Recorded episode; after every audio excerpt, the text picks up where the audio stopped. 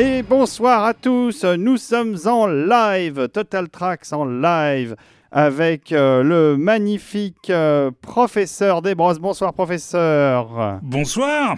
Et avec euh, Rafik. Bonsoir Rafik. Il est là, il est, il est beau. Donc nous sommes en direct, notre première émission en direct, notre test on va dire. Et on est très content de vous accueillir. combien êtes-vous sur le stream live? Vous êtes, vous êtes plus plus que 35, bientôt euh, une quarantaine pratiquement, c'est chouette. Et vous nous voyez, nous sommes beaux, en effet, nous sommes très très beaux. Euh, on est très très heureux de faire euh, cette première émission ensemble, tous ensemble. vous nous avez envoyé des questions, nous on a amené nos réponses, on, a, on, a, de quoi faire. voilà, qui veut parler en premier? Déjà, on va remercier, évidemment, on va vous remercier puisque vous êtes nos chers contributeurs. C'est vous qui, qui nous, qui nous faites vivre, qui faites vivre Total Tracks. Donc, euh, euh, grâce à vous, eh bien, euh, cette émission est, vivante, est très vivante. C'est clair que on, fait beaucoup de blagues par ailleurs, mais on est très sérieux quand on dit qu'on vous doit beaucoup, et c'est important que, que vous soyez là pour... Notre petit cœur de midinette fond, rien, quelle idée que vous nous voyez en, en, direct. Ouais, et là, je vous avoue que je jongle un petit peu, puisque je suis en même temps à vous commenter ce qui se passe, à essayer de passer les plats et à réaliser l'émission, puisque j'appuie sur les boutons pour changer de caméra. Donc, euh, va falloir que je prenne l'habitude. Bon, mais euh, c'est pas grave, euh, ça, va, ça va venir. La, hein, vraie question, David, c'est est-ce que tu respectes la règle des 180 degrés? Ouais, alors pas du tout, mais ah. c'est pas grave. c'est, non, non, mais on n'est on est pas, assez, on pas assez nombreux pour rompre ces, ces, formidables règles. Mais, mais vous inquiétez pas, tout va bien, tout va bien. J'ai l'impression que ça se passe bien, que vous nous entendez bien et que euh, là je regarde euh, la diffusion en direct, euh, j'ai l'impression que vous êtes content. Donc bah, on va débarrer peut-être professeur. vous avez des choses à dire, des questions, des, des, choses à dire sur ce live? Il y a plein de, il y a on a eu des questions auxquelles on va répondre au cours de l'émission. Alors, il y a pas mal de demandes d'émissions sur des compositeurs. ah oui. Euh, divers et variés. Oui, oui, oui, oui. Ça, les compositeurs divers et variés, il y a plein de gens qui, veulent leur compositeur préféré euh, et donc euh, avoir leur émission consacrée à, ça. On nous a demandé Marco Beltrami, on nous a demandé Elliot Goldenthal, tout ça c'est facile, bien sûr qu'on va en faire un jour. on nous a demandé James Newton Award. Alors, oui, qui, a osé demander James Howard bah, Plusieurs personnes, figure-toi. Moi Moi, par exemple. moi, je suis partant aussi. Mais bien sûr. Ça repose sur tes frêles épaules. Mais ça repose pas du tout sur mes frêles épaules, puisque d'emblée, on a voté, c'est bon. Je suis minoritaire. De toute façon, les tipeurs, euh, les tipeurs euh, ce que tipeur veut, euh, Dieu veut. Hein, ça, on est d'accord.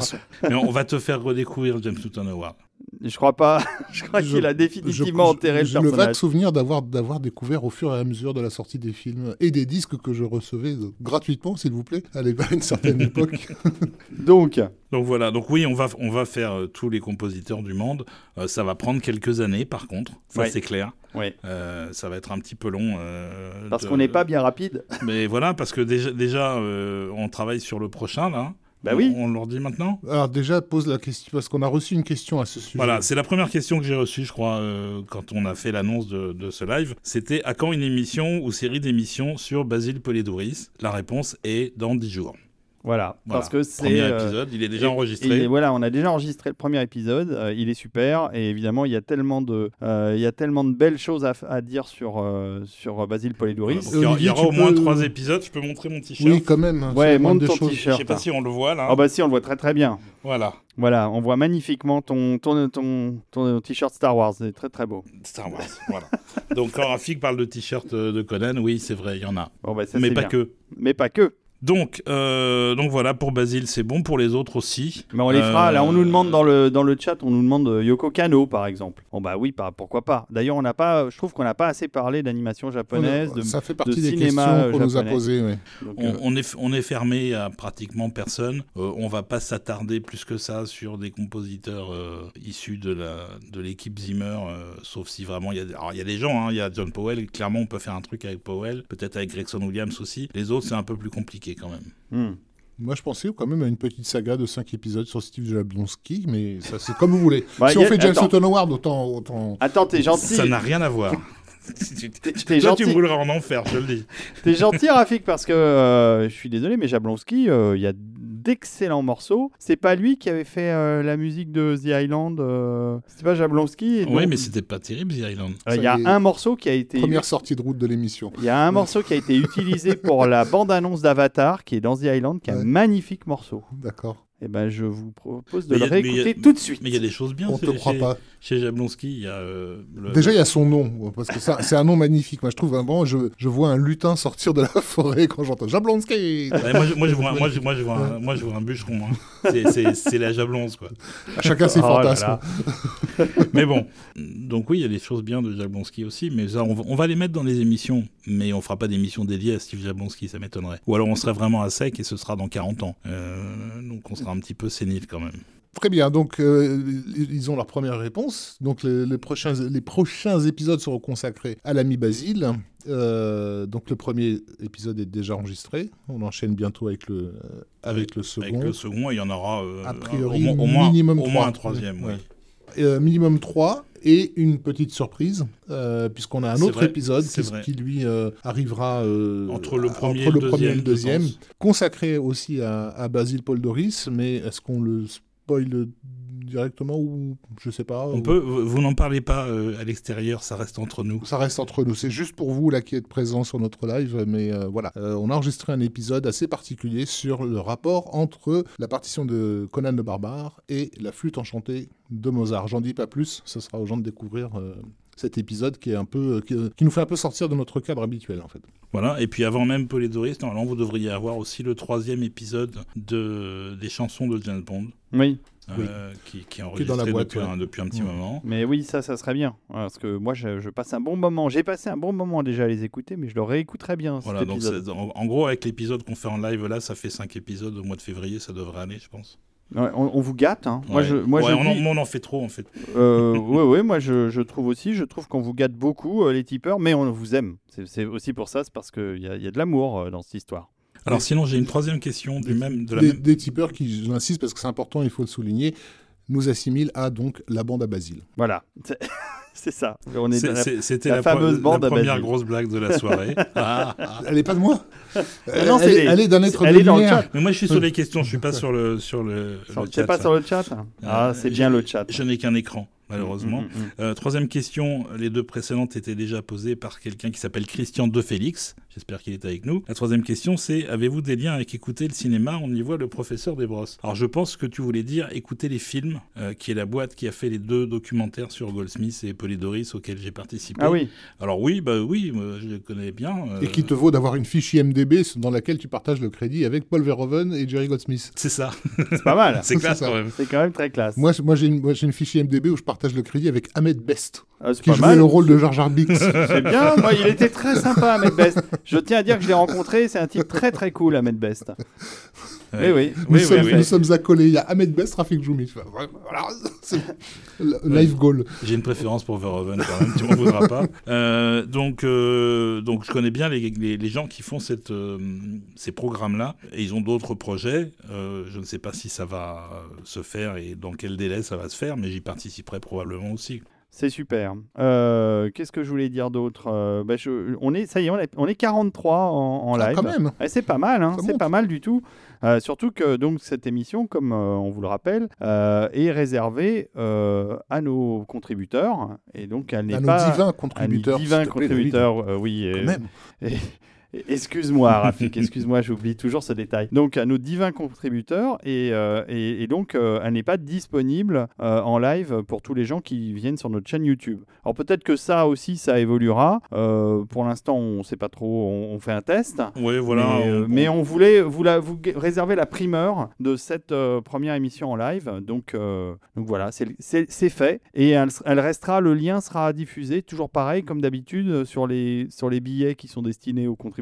Le, lien de l'émission restera, donc vous pourrez la voir en replay. Et puis après, peut-être que dans quelques semaines, on la mettra à disposition de tout le monde, probablement aussi pour donner envie à ceux qui ne contribuent pas encore, mais qui sont de fidèles auditeurs et que nous aimons quand même, euh, à euh, finir par venir euh, contribuer. Car plus vous contribuerez, et plus vous contribuerez à mon bien-être, et ainsi qu'au bien-être du professeur et de Rafik. D'accord. Alors tu sais que tout ça, euh, euh, ça n'est pas monté, c'est en direct. Oui, oui. Donc on ne peut pas couper ce non, que tu dis. mais c'est pas, c'est pas grave, c'est la vérité.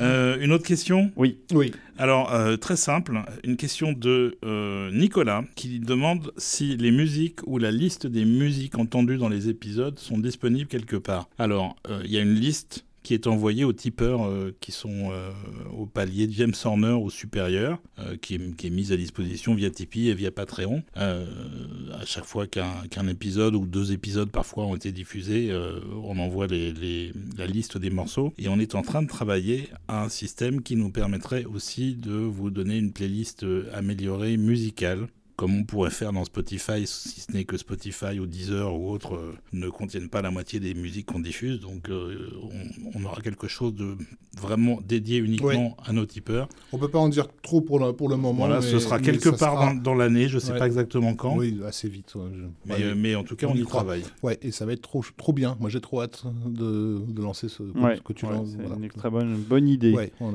on peut pas en dire trop pour l'instant, mais il y a un truc qui se prépare et qui est, qui est chouette. ouais. Voilà. Très bien. Euh, donc, euh, en effet, euh, vous pouvez euh, obtenir les playlists. Alors, c'est sous quelle forme? C'est sous forme d'un fichier Excel? Non, c'est sous forme de fichier PDF. C'est du PDF, C'est oui. du PDF, c'est ça. Donc, euh, facile à lire pour tout le monde. Là, ils pourront carrément les écouter. Il y a une question en direct euh, qui euh, nous demande si on va consacrer des épisodes à des compositeurs Ouais, francophones. Je- question de Nicolas Hervé. je, rappelle qu'on a déjà fait euh, tout un truc sur, euh, Sur le polar. sur le polar, donc c'était, il y avait pas mal d'épisodes. Il y avait deux épisodes, c'est pas tant que ça. Et on, Avec a- que deux, j'ai voilà. l'impression qu'il y en avait trois. on en avait quelques-uns aussi dans l'épisode Belmondo euh, C'est qui vrai. étaient cités, mais par contre, on a euh, éventuellement, le- on va faire un épisode sur un compositeur français. On a décidé que le premier serait François Droubet. François Droubet parce qu'en fait, il a une carrière qui est très concentrée dans, dans Voilà, le temps. très, très riche, mais concentré Et voilà. sur une dizaine d'années, donc c'est assez court. Euh, après, on peut aussi euh, faire des choses, évidemment, sur Georges Delerue, Mhm. euh, sur Philippe Sard, sur des gens comme ça. On a clairement peut-être moins d'informations que, que sur les compositeurs euh, américains. On trouve moins de choses, même si euh, parfois on a encore les compositeurs, quand ils sont vivants sous la main, on peut leur demander directement. Mais, euh, mais, en tout cas, oui, on va, on va pas se, se contenter de traiter uniquement les Américains. Et on me demande en complément, est-ce qu'il y aura d'autres épisodes comme celui avec Erwan Morvan qui est venu en direct? C'est vrai qu'on a évoqué pas mal de compositeurs français aussi dans cet épisode. Euh, donc euh, voilà, bah oui, euh, je pense euh, tu peux répondre, euh, tu peux répondre euh, oui. euh, je, peux, je- Olivier. je peux répondre oui. Je vous dirai pas le nom du prochain, mais on en a déjà parlé, donc euh, ça, se, ça se présente bien. Maintenant, faut trouver un. C'est quelqu'un qui travaille beaucoup, donc faut trouver un créneau euh, où il puisse venir, parce que comme si ça se passe comme avec Erwan, et je pense que ce sera le cas, parce que c'est aussi un bavard, euh, ça risque de se Ouais. transformer en deux épisodes, donc deux journées d'enregistrement. Ouais, et Erwan a été très cool de revenir deux fois. euh. Ouais, ouais, ouais. Encore merci Erwan. si Encore merci. C'est un, amour. Et il ce nous garçon. écoute euh, et euh, il est tellement, euh, ouais, il est tellement gentil, c'est très très très cool. Euh, Voilà, de toute façon, on invitera que des gens cool. Est-ce qu'on écoute un peu de musique pour, euh, pour dynamiser cette émission? On peut, on peut écouter un peu de musique. Alors, qui, la, la musique de qui? Est-ce qu'on peut parler par-dessus la musique? Euh. On pourra parler par-dessus la musique, mais écoutons un peu de musique. euh, bah, tu m'as envoyé une playlist avec des chansons et des musiques dont je ne sais pas à quoi c'est destiné, euh, euh, professeur. Il faut Alors, m'expliquer. oui, j'explique. Quelqu'un m'a aussi posé la question en me disant euh, si vous pouviez choisir chacun dans votre, dans votre top du top trois, trois morceaux. Bon, c'est compliqué. Mm. Euh, et puis je me suis dit que peut-être euh, on pourrait en profiter pour faire le focus sur des gens dont on va pas forcément parler dans le cadre d'émissions euh, traditionnelles Ouais. comme on fait d'habitude. Ah bah oui. Euh, des gens qui ont sorti des choses bien en 2021. Ah. Alors donc non, ça n'est pas Hans Zimmer. Pardon pour les fans de Hans. Oh.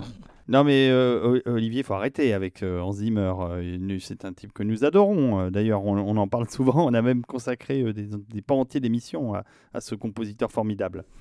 Donc on a des choses à vous faire écouter. Après, on n'a pas de trucs particulièrement détaillés à dire dessus parce qu'en général, on n'a pas vu les films. Mhm. Parfois, on sait à peine de quoi il s'agit. C'est vraiment des choses qui ont été découvertes par l'angle uniquement musical. Euh, N'empêche que ça, ça s'écoute bien. Alors, on va commencer par un français, puisqu'on on parlait Eh ben, des français. Allons-y. Euh, c'est un morceau qui est extrait d'un film sorti en 2021 qui s'appelle Délicieux. Ouais. C'est un film sur, euh, je crois, l'ouverture du premier restaurant en France, véritable restaurant un peu, un peu, un peu gourmet. Cool. euh, il y a un moment, hein, euh, je pense il y a un ou deux siècles. Euh, je ne sais pas grand-chose sur le film. Et moi non plus, j'en je- avais pas du tout je entendu pas parler. vu. La musique est signée Christophe Julien. Christophe Julien, c'est quelqu'un qui s'est fait connaître en travaillant pour Albert Dupontel. Ah, bah, C'est lui qui a, fait, référence. qui a fait tous les films récents de- du, du Pontel. Il a été très remarqué avec euh, Au revoir là-haut, entre autres. Et il a fait un truc tout à fait délicieux pour le score de, de ce film. De donc, euh, délicieux. donc on va écouter un petit morceau. Eh ben, on de- va écouter ça, c'est une bonne idée. Qui est, je crois, le générique de fin. Eh ben, euh, c'est parti. Je, je mets ça tout de suite.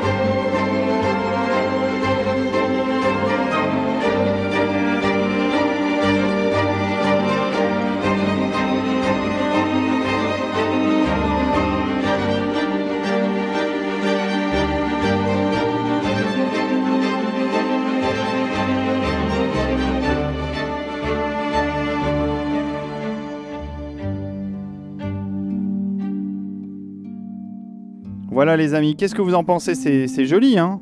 C'est joli, c'est très bien écrit, c'est très délicat. C'est bien orchestré aussi. Ouais. Donc, euh, il y a... Comme quoi le cinéma français euh, accueille des compositeurs de talent qu'on ne remarque pas assez. On n'a jamais manqué de compositeurs pour le coup. On manque de beaucoup de choses dans le cinéma français, mais pas, pas vraiment de compositeurs. On en a exporté même pas mal. hein. Oui, clairement. Ouais, Je crois, je ouais. crois qu'il n'y a, il y a aucun pays qui a exporté autant de compositeurs à Los Angeles que la France. Oh, Je pense que l'Allemagne s'est bien débrouillée quand même euh, à une certaine époque. Oui, mais bon. c'était à une époque où les compositeurs de films n'existaient pas. Bah, C'était surtout à une époque où les c'est les compositeurs de, de films avaient peur pour leur vie et devaient, devaient fuir le pays. Oui, quoi. Donc, aussi, mais euh, non, non, mais il y a plein de gens qui sont allés euh, s'installer là-bas et qui ont fait carrière, ou qui n'ont pas fait carrière, mais qui auraient pu, qui, ont- qui ont préféré revenir. euh, je sais pas, euh, euh, Vladimir Kosma, il aurait pu faire carrière à Los Angeles, Hmm. clairement. Donc ça, c'était la musique de Délicieux, de Christophe Julien. Euh, le disque existe, puisque des fois tu as... En, en digital, oui. Ah, juste en digital, il n'y a pas de a- version physique. Honnêtement, euh, quand on parle de disque, on inclut le digital parce qu'en CD, il n'y a plus rien à sortir en nouveauté. Mm, mm, mm. Quasiment rien. Est-ce qu'il est disponible sur les plateformes de streaming, type Spotify, Deezer et compagnie? Très certainement. Voilà un moyen pratique, pour ceux qui sont abonnés, euh, d'aller écouter de la musique de films de compositeurs français. Très bien, euh, très bien. Euh, alors, euh, je Donc crois voilà, que donc, au donc, standard, euh, au standard, on a plein de standard, il y a questions. plein de questions, Ah, euh, va- va- Rafik. Vas-y, et puis moi j'embrayerai après. Puis il y a des questions qui sont euh, posées par plusieurs personnes, puisque euh, je ne sais pas qui a posé les questions sur euh, les compositeurs français, euh, mais c'est j'avais Jean-Christophe, euh, que je salue à l'occasion, euh, qui, euh, qui posait aussi la même question. Euh, et donc oui, on va faire du français, on va faire de l'étranger, euh, autre que français certainement aussi, des, des- des japonais, euh, des italiens. Alors ça, euh, oui, ça c'était une question de euh, qui nous avait été envoyée par Néelenia, euh, qui était voilà, qui nous remerciait pour notre épisode consacré à Ghibli et qui demandait avez-vous prévu de revenir à l'animation euh, japonaise? Euh, Et je crois que sur le chat, quelqu'un a posé la question de Yoko Kano également, Oui, oui, euh, oui. que j'ai vu passer on en parlait tout à l'heure. Donc euh, oui, on a prévu de revenir à l'animation japonaise. Euh, maintenant, laquelle? Parce que c'est quand même assez vaste, euh, notamment dès qu'on touche aux séries. Enfin, aux séries télé, au AV, là, là, le catalogue gonfle, quoi. Oui, Oui, puis, et puis en plus, les sorties de disques là-bas, Hmm. ça n'a rien à voir avec, avec l'Europe ou les États-Unis. On peut te sortir 3, 4, 5, 6 volumes euh, différents pour ça. un, un seul, euh, euh, ne serait-ce qu'un seul long métrage. Du Déjà, c'était ouais, le cas de Ghibli Du d'ailleurs. coup, il est peut-être probable qu'effectivement, si on, on retourne vers l'animation japonaise, ce sera plus peut-être par, le biais de, de Yoko Kano. Euh, déjà parce que, comment dire, elle, elle a permis à une époque de faire un peu le pont. Je sais qu'il y a- il y, a beaucoup de, de collectionneurs de musique de film qui se sont, qui, qui qui s'intéressaient pas forcément à l'animation japonaise. Dans les années 90, c'était- c'était très mal vu. Euh, et certains ont franchi le pas, en fait, en gros, grâce à Joe Hisaishi et Yoko Kano. Euh, Mm, mm, mm. euh, moi, je me souviens quand je passais euh, escaflonné en rayon, euh, je, je- j'en- je vendais 50 disques dans l'heure, quoi, parce que les mecs euh, hallucinaient sur ce qu'ils entendaient. Donc voilà, Yoko Kano, ça, ça pourrait être effectivement un, un bon sujet. Oui, on pourrait aussi faire une émission sur les Aichi euh, hors Ghibli, parce qu'il y, a- Euh, ouais, il y a quand même tellement matière. de quoi faire. hein. C'est clair. oui, il y, a y, a y a pas mal de compositeurs comme ça qui pourraient être explorés, mais ça va se mêler au reste. Donc, le, le potentiel de, de- d'émissions qu'on peut faire dans le champ de la musique de film est infini. Donc, on va, on va arriver à notre, à notre fin et à notre déchéance avant d'avoir tout couvert. On Parce pourra- que j'ai une question- fait- une question pour toi, euh, professeur. Euh, combien tu as de disques à la maison? Tu, tu les as comptés? En, en un peu, hein, en Je gros. sais, je sais pas, ça doit être euh, entre 8 et 10 000, mais je n'ai pas compté depuis très longtemps. Ah, c'est énorme. Euh, Rafik, tu as beaucoup a- de disques, mais tu es loin de, tu es très loin de- du score de, Oui, du moi, moi, professeur Desbrosses. j'ai l'équivalent, oui, je, je dois avoir un, un, un huitième, un, un- seizième, je sais même pas de, de ce, qu'Olivier a chez lui. Euh, non, par contre, euh, je pense qu'il il, il est sur les traces de, de quelqu'un qu'on a fréquenté à une, à une époque et qui avait un nombre de, de vinyles tellement, Ah oui, tellement important que euh, on en trouvait dans la cuisine, dans la salle de bain. Euh, absolument partout dans l'appartement tellement il avait plus de place en fait quoi Euh, qui avait été vendeur à Chandisque dans les années Eh oui. euh, Ouais. 80 Je l'ai bien Euh, connu. voilà Je lui ai bien acheté euh, son disque de Star Trek de Motion Picture à 180 euh, euros, ou 100 100 pardon, 190 francs à l'époque. Moi, j'avais acheté l'Empire contre-attaque double album, monsieur. Oh là là là là, ça fait mal. hein. Ouais. Ça faisait très très mal. Ouais, mais bon, heureusement qu'il était là. euh, bref. Et donc, ouais, qu'il avait une collection ahurissante. euh, bref, euh, mais, mais Olivier, euh, ça va, il se débrouille. Oui, parce que Oli- Olivier, tes 8-10 000 albums, on parle de CD, parce qu'il y a aussi les vinyles.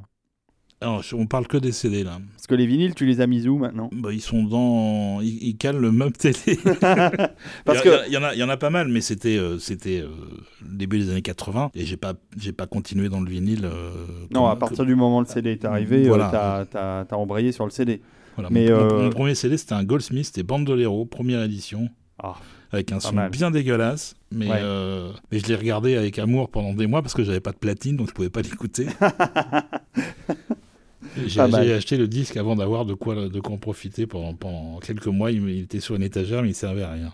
Bon, très bien. Donc, euh, ma question, tu y as répondu. Y a-t-il, euh, Rafik, euh, d'autres d'autres questions au standard À Cognac. Alors moi, j'ai- une blague, j'ai une blague de Bruno qui dit euh, à propos de ce- cette émission qu'on fait donc un jeudi soir, c'est bizarre que vous fassiez cela un jeudi car normalement jeudi Foster. Voilà, elle m'a- elle m'a fait rire, j'avoue. c'est pas mal. C'est vrai que c'est pas mal. Et je reconnais bien là l'humour d'Olivier, effectivement. Et nous sommes pas le seul, nous sommes pas seuls ce soir à faire du podcast puisque mes amis euh, de l'apéro du Capitaine sont en live aussi ce soir. Mais euh, quelle heure il est? Il est 8h20. Il est, oui, il est 20h30. euh, ils seront pas en live avant 22h, 22h30. Donc nous, on aura probablement fini euh, quand ils commenceront leur live pour l'apéro du Capitaine. Je salue Captain Web, Lord Ton Père, euh, Manox, Quacos, enfin toute l'équipe. Grâce à qui, si je fais du podcast aujourd'hui, quand même grâce à eux puisqu'ils m'ont tout appris. Oui, et, et tu nous apprends aussi, mais tu restes le maître. Ouais, non. En particulier pour un live comme on fait là, parce que là, nous, Oui, alors là, nous- c'était nous, un- nous, on n'arriverait pas. hein. C'est un peu compliqué à mettre en place, mais une fois que c'est mis en place, c'est cool, ça marche bien. Là, j'ai l'impression, hein, en tout cas, vous pouvez me confirmer sur le chat que ça fonctionne. Et voilà, mais une fois qu'on a validé un process, euh, on s'y tient. Enfin, on, On a essaye. On a une question du chat qui rejoint une question qu'on avait reçue. Euh, je lis les deux. Donc, c'est Eric qui nous demandait euh, Je vous entends parfois citer les compositeurs classiques comme influence. Que diriez-vous d'une émission sur les liens historiques entre cinéma et musique classique? Et là, Romain euh, Sordet sur le chat demande Hello à tous, une émission sur les morceaux classiques ayant inspiré certains films, certains BO. Certaines BO, pardon. Donc, bah, en fait, le truc, c'est que par rapport au classique, je sais pas si on s'estime euh, suffisamment euh, expert. Comme, comme on l'a dit tout à l'heure, il y aura un épisode euh, consacré au, au rapport entre, euh, entre Conan le barbare et, euh, et la flûte enchantée de Mozart. Mais ça, c'est un épisode qui nous a été amené par, un gars qui s'appelle Philippe Laurencher, donc qu'on remercie encore pour cette émission, qui lui avait une approche musicologue, on va dire, ce qui n'est pas du tout notre, notre domaine. Aucun de nous trois n'est n'est musicien.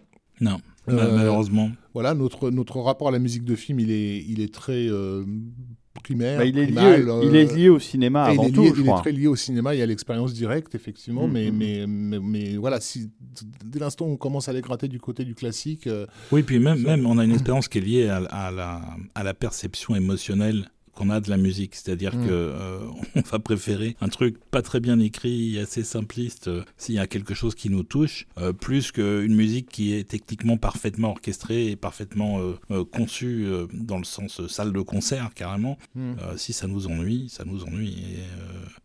Et, et donc, et donc on n'est on n'est pas, on n'est pas technique à ce niveau-là. Hmm, c'est vrai. Cela dit, euh, j'ai revu, euh, j'arrête pas de le dire, mais c'est en ce moment, là, pendant que vous nous écoutez, vous pouvez, euh, après cette émission, zapper sur le replay de Arte et vous pouvez vous faire plaisir en revoyant Amadeus de Milos Forman, qui est juste, pour moi, un pur chef-d'œuvre absolument incontournable.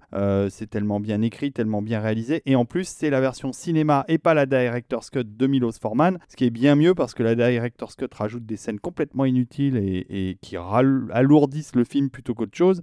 D'origine est juste parfaitement montée, parfaitement rythmée. Et la musique de Mozart, moi je connais bien euh, Mozart, ma femme est, est pianiste, euh, concertiste, donc j'entends beaucoup de Mozart à la maison. Euh, et je ne suis pas toujours emballé, euh, enfin c'est pas toujours très facile d'accès, et c'est parfois un peu chiant, euh, disons-le. Euh, et ce que je trouve incroyable dans le film de Forman, c'est que tous les morceaux sont juste parfaitement choisis. On a l'impression que c'est que des, des tubes, quoi, que des hits.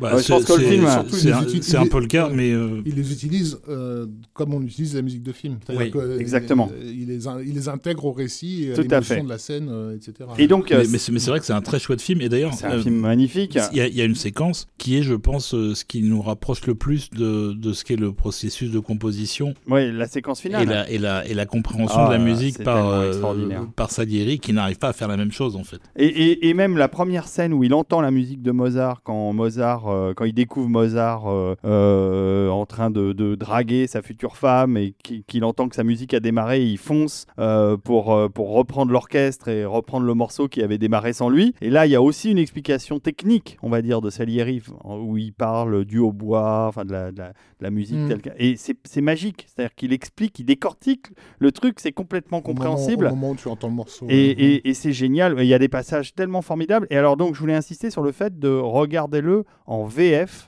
Parce que comme euh, l'a dit sur euh, Instagram euh, mon ami Philippe Gage, et je trouve qu'il a raison, cette VF c'est un chef-d'œuvre dans le chef-d'œuvre. Parce que c'est la voix de Jean Topard et d'autres très grands acteurs de doublage. Et il y a un travail de la, de la narration de Salieri par Jean Topard qui est hallucinante. Et moi, je connais les deux, je connais la VO, je connais la VF. Cette VF d'origine, d'époque, elle est sensationnelle, elle mérite d'être euh, écoutée, et le film euh, mérite d'être revu avec cette VF. Voilà, foncez, c'est sur Arte Replay, c'est gratuit, et c'est toujours un plaisir immense que de revoir des tels, de tels chefs-d'œuvre. Donc, pour revenir au sujet, euh, on, parle de classique, on parle des influences que ça peut avoir à l'occasion, mais c'est vrai que faire une émission complète sur le, rapport direct entre le classique et la, musique de film, euh, je sais pas si on en a les épaules. En tout cas, peut-être qu'on les a, mais on n'a pas l'impression. C'est un, petit peu un problème. Euh, mais peut-être qu'un jour on fera quand même quelque chose. Et puis surtout, on a quelque chose d'assez intéressant qui est en préparation. On ne sait pas pour quand. Bah oui. C'est une émission un peu plus compliquée que les autres à, à faire euh, sur euh, sur une thématique sur laquelle on nous a posé la question d'ailleurs, Oui. euh, qui est euh, quelle est la distinction entre hommage et plagiat? C'est ça. Euh, bon, déjà pour répondre à la question directement, je pense que l'hommage c'est quand on aime bien et le plagiat c'est quand c'est Zimmer. voilà, l'émission est faite. C'était une blague, hein, mais euh, Non, non, mais c'est euh, effectivement, euh, je crois même qu'on l'a, évoqué pratiquement dès les, dès- les premiers épisodes. Évidemment, dans le chat, ils, ils nous disent que rien que les rapports entre Horner, et le classique, c'est trois émissions garanties. Donc oui, c'est, un sujet à, à- à creuser, d'autant, qu'on on a eu des affaires judiciaires aussi de, de, de plagiat, qui n'ont pas forcément été très médiatisées, hein, mais par rapport à, je sais pas, par rapport au thème de Batman de d'Elfman qui était Mm. repris dans, euh, comment, comment Dans ça s'appelle, Cyrano. euh, Cyrano de Bergerac, Ouais, oui. merci. oui, Euh, euh, sur, euh, sur, euh, sur 300 voilà. aussi, et de, re- com- qui et de reprenait comprendre euh, aussi pour- ouais, de comprendre comment comment comment se sont faites les délibérations par rapport à ça qu'est-ce qui est qu'est-ce qui est considéré sur un plan juridique comme du comme du plagiat etc et puis aussi tout simplement le le fait que la musique ben, par la par la force des choses elle repose sur les mêmes gammes sur les mêmes accords sur les mêmes notes et que il y a forcément des trucs qui se qui se recoupent. Voilà, en tout cas, en tout cas c'est une, Je, une- je- une- je réalisais tout à l'heure, juste avant l'émission, j'étais en train de chanter des, des accords lydiens à, à Olivier. Et donc, j'en ai, j'ai cité plusieurs titres et, j'ai réalisé que l'ouverture des Simpsons, c'était le thème de Maria de, de West Side Story. Mm. Ta. Voilà. Plagiat plagiat. Ouais, ouais, non, mais il y a- y, y même des Il y, a eu histoires. un, euh, il y a eu euh, un procès pour les visiteurs euh, pour, euh, Je crois pas qu'il y ait eu de Non, procès. ça, aurait, ça aurait mérité. Hein. Alors, non, C'était Robin des Bois, et était pourtant, il n'y a pas eu de procès pour les visiteurs, et pourtant, on a vraiment essayé de faire en sorte qu'il y en ait un, puisque on a été cafeté, en fait, euh, à l'époque où Michael Kamen était venu euh, donner son concert à Luneville. T'es là, Olivier, tu te souviens? Euh, on, lui a, on lui a dit qu'il y avait un compositeur français Ah ouais. qui avait pompé son- sa musique. Oui, et tu lui avais fait Et- signer le pirate de Die Hard. Donc, Ceci euh, dit, mais, mais, mais le truc, c'est que Michael Kamen est un mec tellement gentil et tellement cool que la première question, quand, quand- quand on lui a dit il y a quelqu'un qui a pompé votre travail, il a dit Ah bon, est-ce que le film est bien C'est tout ce qui l'intéressait, en fait. Mais le film est formidable. Hein vous êtes fans tous les deux. Bon, Ouais. Donc, euh, donc on traitera l'hommage et le plagiat euh, plus en détail avec des exemples pertinents, euh, sans tout traiter, parce qu'effectivement, comme tu dis, si ne, ne serait-ce que Horner, euh, il y, a, il y a quand même beaucoup, beaucoup de matière, trop. Mais c'est un sujet qui est prévu. Ouais. Voilà. Euh, il y a euh, énormément de questions qui passent dans le chat. Je me Ouais. permets de le dire parce que ça va être difficile Eh de ben, moi- répondre à tout le monde. Moi, j'arrive au bout de celles qui ont été posées avant. La Euh, dernière, c'était est-ce qu'on pouvait faire une spéciale film de guerre, une spéciale film d'horreur, une spéciale péplum Oui et non.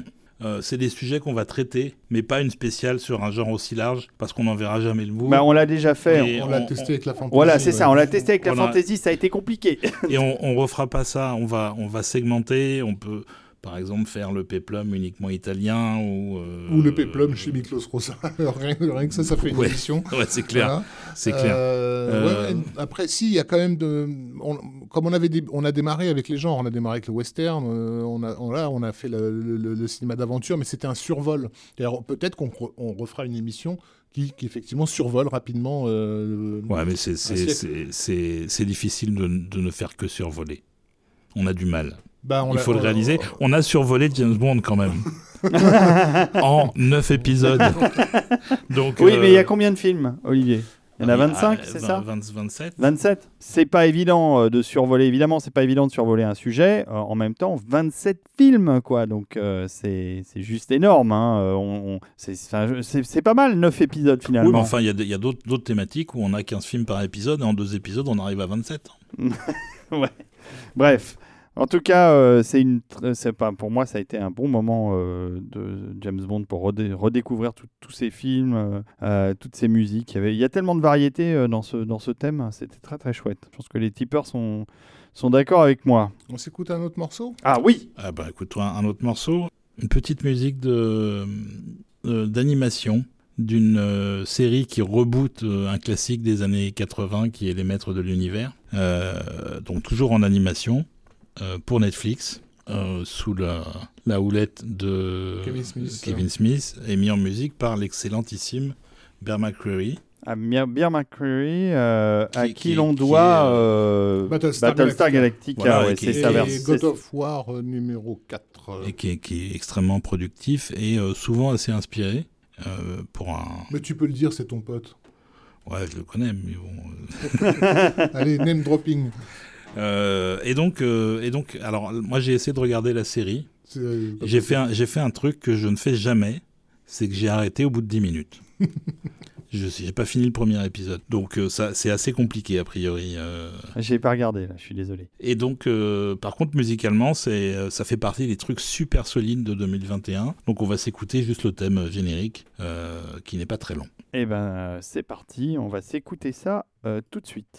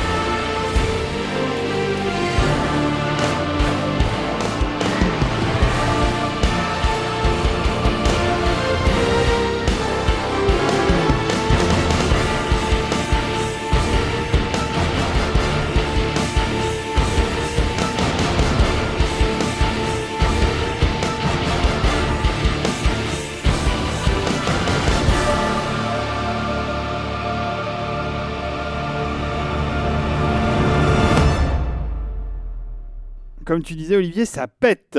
C'est vachement Ouais, ça, bien. ça réveille un peu. Et euh, moi, j'aime, j'aime bien ce compositeur parce que. euh, Parce que c'est ton pote.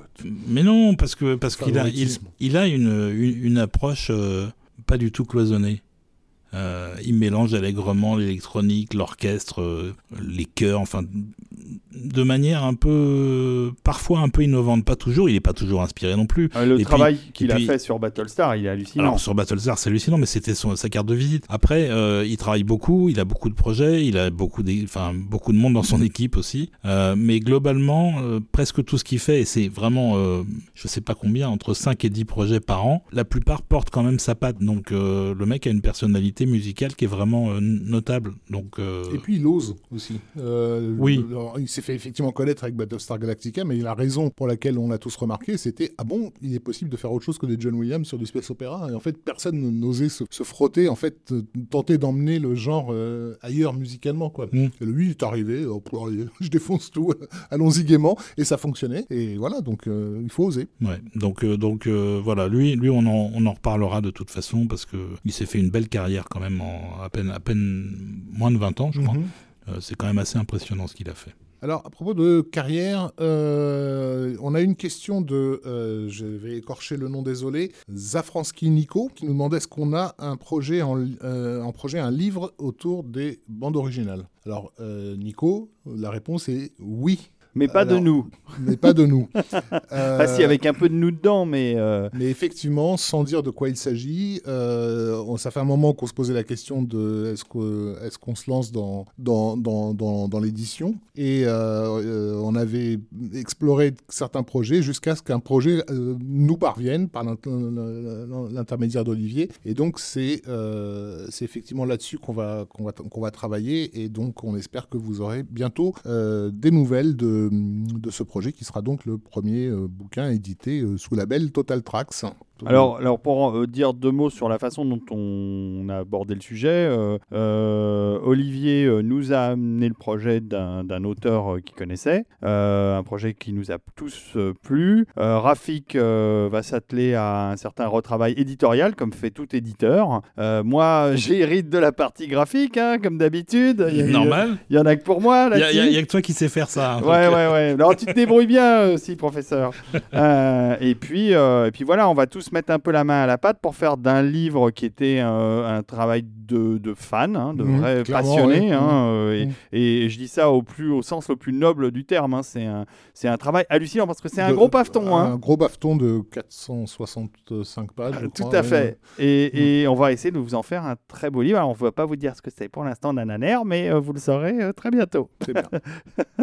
Donc oui, et puis bah, si, si ça fonctionne bien, euh, si ça, voilà, si tout le monde est satisfait de, de- du truc, on, on- se doute qu'on va pas faire des mille et des cents euh, de ventes avec euh, un sujet de niche comme la musique de film, mais si ça fonctionne suffisamment, ça te permettra ensuite d'envisager d'autres euh, d'autres trucs. Voilà, de toute façon, on a des milliards de projets. Mhm, euh, plus, ouais. plus que ce qu'on peut faire en Bah, réalité. malheureusement, ouais. Ben, on peut on peut peut-être le dire parce que c'est- bah, dans les projets qui n'ont pas pu être menés à terme vu les, les années qu'on a traversées, euh, on était le- la première année sur la question des concerts. Ouais. On, va, on, va, on va y revenir. ouais. On attend que le Covid soit vraiment parti parce que euh, c'est des entreprises qui coûtent cher, qui sont, euh, Ce sont des gros qui- investissements. et qui sont fragiles. Euh, et on pourrait pas, on pourrait pas se relever d'un- d'un- d'une salle euh, remplie au, au tiers euh, ou ce genre de choses. Donc euh, il faut vraiment qu'on assure le coup. On peut citer récemment qu'il y, a y eu plusieurs concerts qui avaient l'air intéressants, qui ont été annulés à la dernière minute. Un Star Trek encore, une deuxième fois. Il y, a eu- il y a eu pas mal de trucs qui, malheureusement, et à cause de la pandémie, mais aussi à cause d'un manque d'intérêt ou de, de- de marketing hein, euh, du public, euh, auprès du public, euh, ont échoué. L'intérêt de la communauté Total Track, et là ce soir on est vraiment content, parce que là en ce moment vous êtes pratiquement 60 en visionnage en, direct, c'est que l'intérêt, que plus la communauté va grandir, plus on va avoir la possibilité de vous proposer des choses plus ambitieuses. On va commencer par des, petits projets qu'on va essayer de mener à bien, et puis petit à petit on va essayer de, de grandir et de vous proposer. Je voyais, je voyais tout à l'heure, on nous parlait dans le, dans le chat de ciné-concert, on nous demandait si on était amateur de, de ciné-concert. Oui, moi Mhm. pers- personnellement je suis extrêmement amateur de ciné-concert et j'ai vu euh, celui euh, des, de- de- des deux tours oui. euh, de Peter Jackson euh, et celui de Retour vers le futur qui était fantastique. D'ailleurs, Ah bah Retour ouais. vers le futur, Sylvestri a ajouté, a recomposé de la musique pour ajouter au ciné-concert. Oui, parce qu'il n'y a pas de score pendant les 20 premières minutes du Mm, film. et mm, il a mm. composé des petites choses pour, pour que l'orchestre basse un peu. C'est Et on super. avait vu, on Mais- avait vu la, la répétition de Michael Giacchino aussi au, au Grand Rex euh, pour, Pour euh, Ratatouille. Ratatouille. ouais. Mm. Mais j'avoue que je suis pas fan des ciné-concerts. Moi, j'aime beaucoup, moi. Parce que d'une part, euh, déjà tout ce qu'on fait, la Total Tracks, c'est aussi pour mettre en avant la musique qui normalement est à l'arrière du film et n'est remarquée par personne, euh, dont on dit parfois il n'y a pas de musique dans le film. On m'a dit ça pour Matrix quand même. hein. Il y a des chansons, mais il n'y a, pas de- y a pas de musique. Bah si, il y a 1h40 de score dans le film. Et les ciné-concerts, c'est un, c'est un peu... euh, Bah. euh, c'est un peu avoir le cul entre deux chaises. Encore et, une fois, et en Olivier. plus de ça, alors on, a, on, on peut, on peut profiter d'une performance d'orchestre euh, plus remarquable, non, mais mais il y a il y a toujours des problèmes de mixage. Non, mais il y a des. S'il y a des mixeurs qui travaillent pendant des semaines avant la sortie d'un film, euh, c'est c'est- justement parce que c'est du boulot et que ça se fait pas en live. Non, mais il y a des films dont la, la... qui sont euh, adaptés au ciné-concert. Le- euh, typiquement, Les Seigneurs des Anneaux, enfin la trilogie du Seigneur des Anneaux. D'ailleurs, là, là, ça avait été projeté, euh, ça avait, c'était au- dans une vraiment très grande salle, et donc la musique était carrément très en avant par rapport aux voix et aux effets sonores. Oui, mais et justement, tant si mieux. si t'entends pas les dialogues, c'est un, mieux. c'est un problème. Tant mieux parce que c'était pas ça qu'on était venu écouter parce que euh, bah, le film, la musique n'arrête pas. C'est c'est quasiment ininterrompu de la première image à la dernière image et c'est ce qu'on aime aussi dans cette, dans cette version. Et, et, et, et je pense que un film comme Conan ou ce genre de film dont la musique est super importante, euh, si la musique est jouée en concert est mise plus en avant que le reste du mixage du film, moi personnellement ça me, ça me dérange pas. Bon, moi, je moi, je, moi, je suis pas, d'a- je suis pas d'accord. hein. Vraiment, vraiment, pour moi, la musique de Conan, elle est tellement exceptionnelle. Tu calmes, tu calmes. Non, mais elle est tellement exceptionnelle que elle n'a pas besoin de l'image. Oui, oui, non, mais tu as raison. C'est c'est évident que l'association des deux est magique. Mais, Mais non, la, non, mais t'as la raison. musique, elle peut vivre sans l'image. C'est un peu ça qu'on essaie de démontrer aussi. Oui, oui, c'est pas faux. Bon, enfin bref, on va pas, on va pas débattre du ciné-concert ce c'est un, c'est un vieux sujet. euh, mais voilà. euh, moi, je, moi, je crache pas dessus personnellement. Et puis si ça peut faire venir des gens à la musique de film, c'est aussi quand même un, un- un vecteur euh, euh, intéressant parce que un, un concert de musique de film, ça va intéresser un certain nombre de fans. Euh, un ciné-concert, ça va être plus ouvert à plus de gens qui se dit bon on va revoir le film mais en plus on va avoir la performance de l'orchestre euh, en direct. Enfin bref. Euh, autre sujet euh, Cognac Jet, Rafik. Oui, alors, autre sujet. Alors, bah, une, question qui revenait fréquemment, qui nous avait été posée par Death Note originellement, qui était comment êtes-vous tombé dans la musique de film? Alors, hein, Ah. David, qu'est-ce qui t'a fait chuter? Oh bah, comme vous, je crois, euh, c'est euh, Star Wars, donc la musique de Williams, le thème de Star Wars et sa musique. Mhm. J'ai eu très très vite euh, l'album vinyle, le double album noir qui était sorti à l'époque. On me l'a offert assez rapidement après la sortie du film. Donc voilà, c'était le pied à l'étrier, c'était John Williams. Ensuite, bah, j'ai eu, j'ai pas eu beaucoup de musique de film parce que j'avais pas beaucoup de sous. donc donc j'ai il, acheté. fa- il fallait trouver des, des solutions. Enfin, moi, moi, moi, Oui, je suis tombé dans la musique de film avec Star Wars comme tout comme toi, euh, donc euh, à la même époque, j'imagine. Euh, sauf que moi, j'avais un copain qui avait l'album de Star Wars et qui ça. et qui l'a pas gardé longtemps. Euh, donc après j'ai enchaîné, bah, c'est très simple, j'ai eu la cassette audio offerte aussi par mon père de, des Aventuriers de l'Arche perdue. Et là pareil, je, je l'ai écouté sur le premier baladeur Sony, le bleu là, qui est très rare maintenant. Malheureusement je ne l'ai pas gardé, mais, mais donc j'ai poncé la cassette sur ce baladeur, elle était morte. Mhm. Voilà, et après, bah, j'ai enchaîné. En fait, là, d'un coup, euh, après euh, Star Wars, après euh, Les Aventuriers, voilà, j'ai enchaîné l'Empire, puis après, ça- là, ça s'est emballé. J'ai commencé à avoir un peu de pouvoir d'achat, et donc, Toi, tu t'es emballé tout de suite. Moi, c'est marrant parce que, évidemment, je, suis tombé avec Star Wars. Ensuite, donc, comme je disais, H en disque, j'ai réussi à convaincre ma mère de débourser une fortune pour ce double album de l'Empire contre-attaque. Ouais. Qui est une merveille. que je- je- voilà, qui a niqué mes, mes, mes platines successives. Euh, les Aventuriers de l'Arche perdue, évidemment. Euh, les Aventuriers de l'Arche perdue, je me souviens même d'une émission télé qui parlait du film. Et en fait, elle passait la musique en même temps. Euh, les animateurs parlaient par-dessus la, la musique que j'avais enregistrée au magnétophone. voilà. Bref, euh, mais je suis resté en fait en boucle sur, Star Wars- sur les trois Star Wars et, et les Aventuriers pendant longtemps sans Ah oui, tout sentir le besoin d'aller euh, explorer ailleurs. t'as raison, Rafik. Et Moi, j'avais des- euh, un magnétophone et j'enregistrais les films euh, en salle. Ouais. Comme beaucoup de, de gamins de notre époque, il n'y avait pas de ça. cassette vidéo, Ouais, donc ouais. euh, il fallait bien qu'on trouve un moyen de. Et donc j'ai enregistré Star Wars en salle, j'ai enregistré Superman, et donc euh, ça me permettait de réécouter et les musiques et de revivre les films Ouais, je- je simplement faisais- en audio. hein. Je faisais ça aussi, et mon père avait, euh, euh, a fait ramener un- une espèce d'énorme ghetto blaster de- de- d'Arabie, où il, travaille, il a travaillé pendant un temps, et euh, qui était un double cassette. D'Arabie, on a l'impression que tu, tu parles du 19 du 19e siècle. Bah, un petit peu, oui. C'était pas un pays d'Arabie L'Arabie Saoudite, tu oui, c'est l'Arabie Saoudite. Et, euh, et donc. Euh, l'Arabie. Donc, pitié, voilà. pitié. je vais perdre le fil. Euh, et donc je faisais moi des, je faisais des mix à partir des enregistrements faits en salle, genre les Aventures de l'Arche perdue ou euh, ou fait à la télé, euh, en mono bien sûr. Euh, je reprenais ces enregistrements-là et je faisais des, des albums euh, sans dialogue, juste de la musique, mais bon il y avait aussi les effets sonores et c'était étrange parce qu'il y a des choses que je je sais pas au, hasard j'avais enregistré les 100 fusils avec le score de Mmh. Goldsmith que j'ai écouté pendant pas mal d'années avant d'avoir ça en CD bien plus tard. Et quand j'écoute le CD maintenant avec juste la musique, je sais où sont les effets sonores et les, et les bouts de dialogue que j'avais oublié d'enlever. Ouais. Je connais tout par cœur en fait.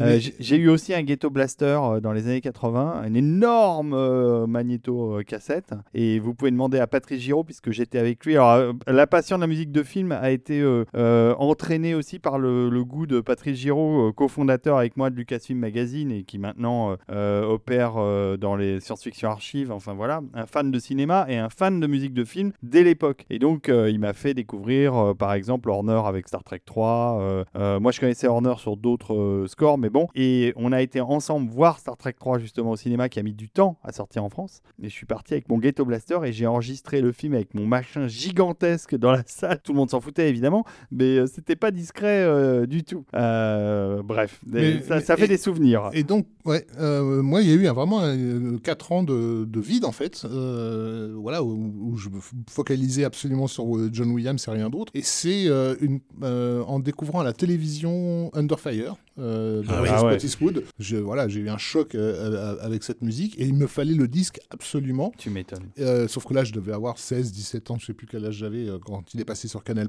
Et, euh, et c'est en allant chercher le disque que j'ai découvert qu'il y avait des rayons de musique de film. Bah Parce que je oui. m'arrêtais même pas, en fait, dans, dans Bah les non. magasins là-dessus. Et là, j'ai commencé à explorer. Et effectivement, dans la semaine qui a suivi Under Fire, je suis passé à Twilight Zone. Enfin, déjà, tout, tout, tout Goldsmith y est, y est passé. Et entre-temps, évidemment, j'avais comment je commençais à gagner mes, mes petits sous-sous à moi euh, en faisant de la plonge. Bref.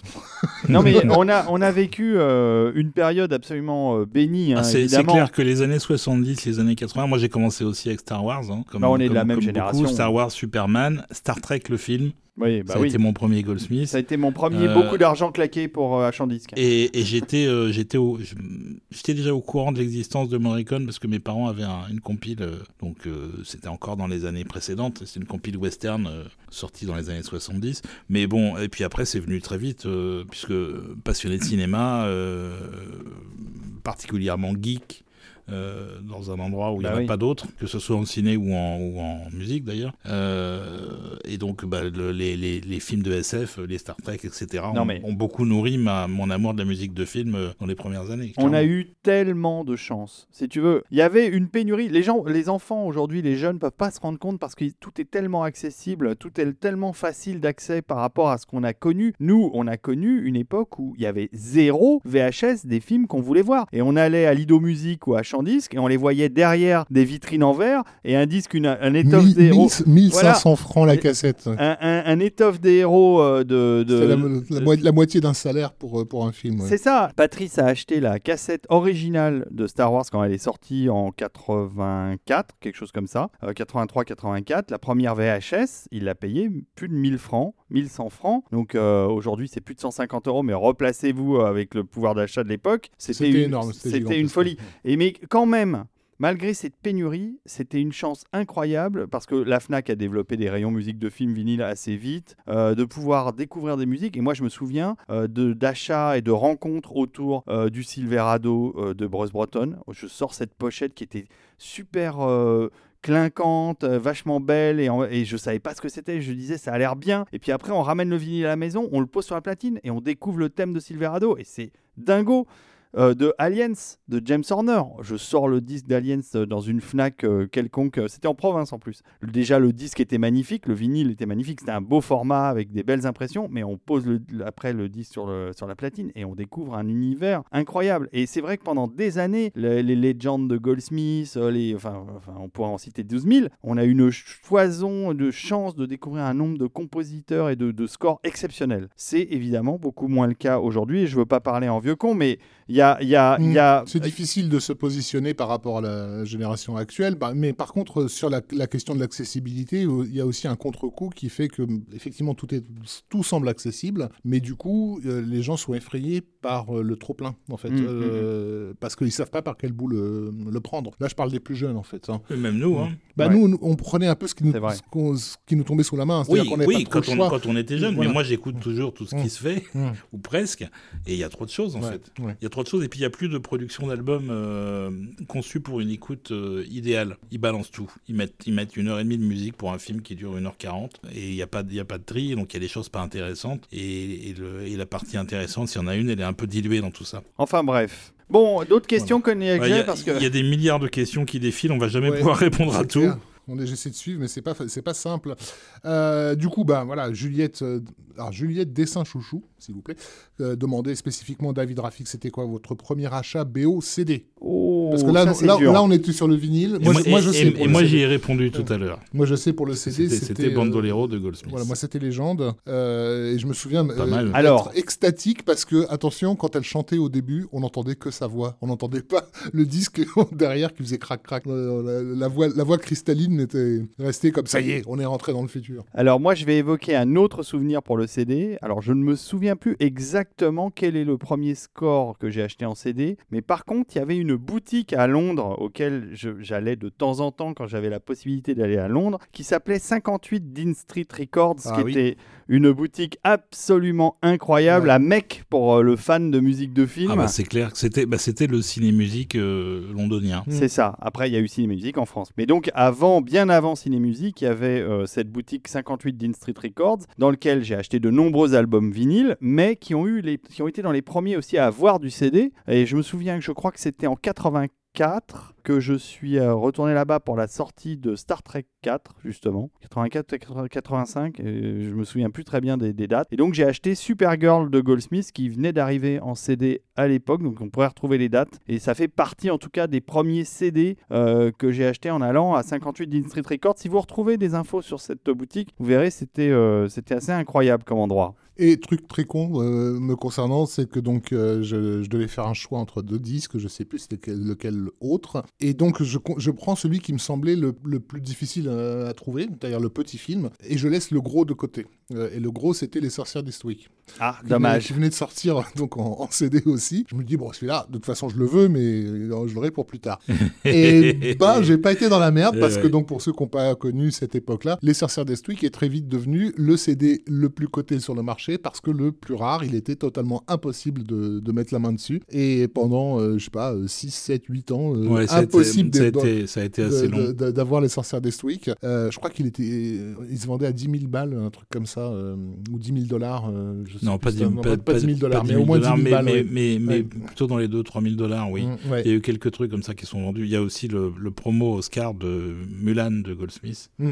Euh, qui s'est vendu très très très cher et qui d'ailleurs n'est toujours pas sorti officiellement depuis. donc ça c'était pour voilà pour, pour revenir un petit peu sur sur les, mémoires des, des, des, des vieux. Euh, voilà, on, pourrait faire une émission juste sur ça. Hein. Ah oui, oh là là. Bah ouais, mais quelqu'un avait, avait, demandé une émission sur les anecdotes de Rafik à la Fnac.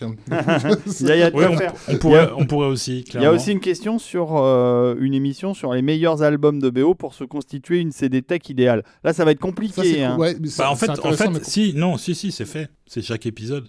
Dans chaque épisode, il y a des choses essentielles, ou quasiment. Hum, hum. Donc, euh, vous prenez euh, les BO qu'on vous recommande dans chaque épisode, et puis euh, vous allez faire au fur et à mesure, vous allez faire votre CD Tech idéal. On se fait une petite pause musicale Ah, bah oui, on va se faire une pause musicale. Alors, qu'est-ce que tu nous proposes, professeur? Qu'est-ce que je propose? Qu'est-ce que j'ai noté là? Ah, ben plein de choses. Il reste encore plein de morceaux à écouter. Oui, oui, oui, oui, oui. Qu'est-ce que tu vas nous, nous, Alors, on va mettre un truc que personne ne connaît ou très peu de gens ça, pensent. Bien. Ça, c'est bien de euh, C'est euh, Dream Horse. C'est Benjamin Woodgate. Voilà. Euh, c'est aussi un film de 2021. Et c'est un compositeur dont je n'avais jamais entendu parler avant. J'ai même pas entendu parler du film non plus. Et le film, c'est euh, c'est l'histoire d'un cheval outsider qui vient d'un petit, un petit bled, je ne sais même pas où, en Angleterre probablement, et qui va monter et participer à des courses hippiques de haut niveau et qui va probablement gagner. Pas vu, pas vu le film. C'est une bio d'Olivier Desbrosses, ça, non? Je suis un cheval maintenant. Et donc, euh, et, donc, euh, il y a une approche euh, assez, assez originale, puisqu'on dirait presque de la musique de concert, mais de la musique vraiment expérimentale fin 20e, début 21e, euh, tout en étant mélodique. Mais il y, a une écriture qui n'est pas du tout une écriture de cinéma. Je ne sais pas ce que ça donne à l'image, mais en tout cas, on dit que c'est assez, assez étonnant. Eh ben, c'est cool, on va écouter ça. Voilà. Alors, c'est parti.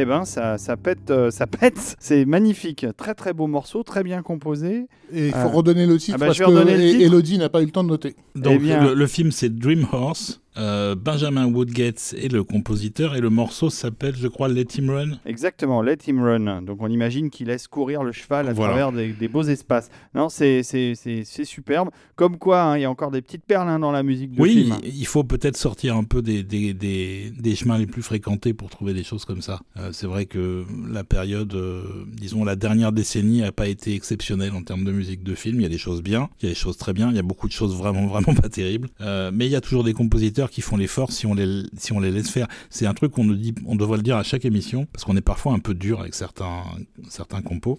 Je vois, Euh, pas, je vois pas du tout de quoi tu parles. pas, pas- pas du tout, moi non plus. Non, non. Et le fait est que c'est très très difficile euh, depuis toujours, mais en- peut-être encore plus aujourd'hui, d'être un compositeur euh, de cinéma. C'est très très compliqué. Il y a tellement tellement de de- d'ingérence euh, dans tous les sens, de de- d'études de marché, de de, de, de caprices. de- Enfin, c'est c'est c'est hallucinant qu'on arrive encore à avoir des musiques qui s'écoutent. Il y en a encore. Heureusement, Euh, c'est que les, les, les, les gens qui font ça se donnent vraiment un mal de chien parce que c'est très facile de faire de la merde parce qu'en général c'est ce qu'on te demande de faire. De la tapisserie, oui. Hmm. Donc merci à ceux qui continuent d'essayer en tout cas. Je sais pas s'il y en a qui nous écoutent ce soir, mais euh, il y a encore des gens qui écoutent vos musiques et il faut continuer à en faire. Voilà. Tout à fait. Rafik, euh, Oui, Cognac G. Cognac G a plein, plein de, de- de questions. Alors, euh, Nico demandait quand va revenir Stéphanie sur Total, Tra- sur Total Tracks. Alors, déjà, voilà, c'est important. Eh ben, Ah bah, elle, elle- répondre. elle Parce revi- que- elle revient sur le elle premier revient- épisode de Paul et Tout Doris. à fait, sur, sur Paul Doris. Et de toute façon, on est fan de Stéphanie et on la veut sur tous les épisodes, mais elle travaille beaucoup et elle n'a pas toujours l'opportunité de se joindre à nous. Voilà. Mais si on pouvait la voir tout à chaque fois, euh, on, on s'en- on- On serait content. On serait tout à fait content parce qu'elle amène un certain équilibre à cette émission un petit peu trop euh, testostéronée à notre goût. Euh, Je, je- je donc, peux concernant... je peux m'habiller différemment. hein. Je peux Voilà, mettre une voilà. perruque blonde aussi. hein. Donc Romain Sordet. Non et- merci, non. non, non. Euh, Romain Sordet demande à quand le retour des, des solo tracks.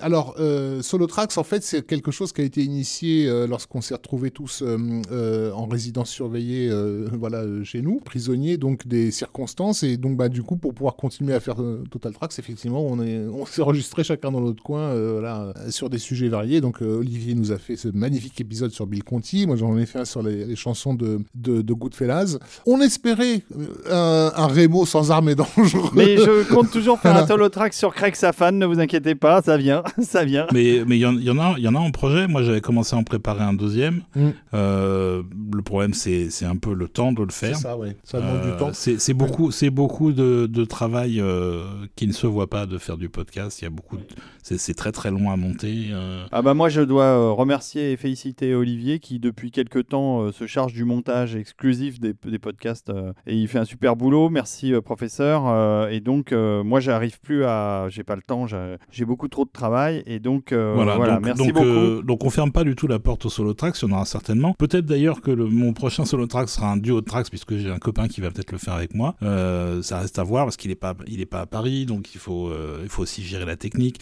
Mais, mais en tout cas, on n'a pas du tout, du tout dit que c'était un truc, euh, c'était un one shot. Il y en aura certainement d'autres à un moment donné. Oui, et puis en, en plus, on a chacun nos petits, nos petits, euh, nos petits doudous, nos petits dadas, voilà, nos petits chouchous. euh, euh, donc, euh, Olivier l'a prouvé avec, euh, avec Bill Conti. Moi, j'aurais pas été capable de faire une émission sur le Bill Conti, mais Olivier l'a très bien fait. Euh, Qu'est-ce que j'entends par là-bas? J'ai entendu Robert Folk, peut-être Robert de, Folk, de ouais. l'autre côté de la Ouais, table? J'avoue que. Robert Folk est un compositeur que j'aime particulièrement et j'aimerais aussi euh, y consacrer euh, une émission parce que il y a des choses incroyables à découvrir chez Robert Folk. C'est pas c'est pas d'une grande finesse, mais mais c'est il y a Mais des c'est- thèmes. c'est- bien écrit. Robert. Ouais, ouais, il y a des trucs super. C'est bien fait. Allez, je vous dis ce que moi j'avais en tête euh, parce qu'il est, il est en partie préparé, mais on n'a pas eu le temps de le faire depuis des, des mois qu'on en parle. Euh, mon, mon prochain solo track, c'était censé être sur Richard Band. Mais là aussi il y a du Euh, boulot. hein. Donc euh, il y, a, il y a des belles choses chez Richard Band, vraiment. Euh, Peut-être un jour. Je- J'adore quand Stéphanie est avec vous, mais je ne sais pas qui elle est. Pouvez-vous nous en dire plus sur elle? Hélas, euh, mon très cher Richie, non.